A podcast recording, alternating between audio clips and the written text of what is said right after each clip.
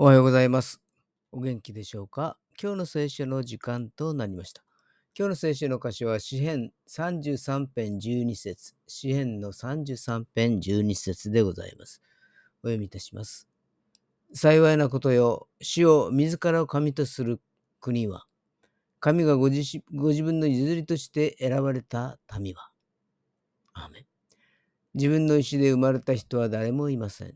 自分の計画通りに人生を歩んだ人も多分いないでしょう。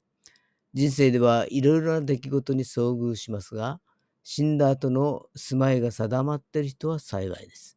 人生のどこかで創造主なる神様に出会い、信じ、従った人も幸いな人です。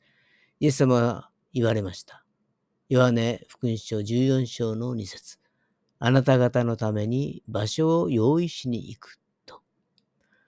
今日も幸いな道を歩むことができますように。それでは今日という一日が皆さんにとって良き一日でありますように。よッしーでした。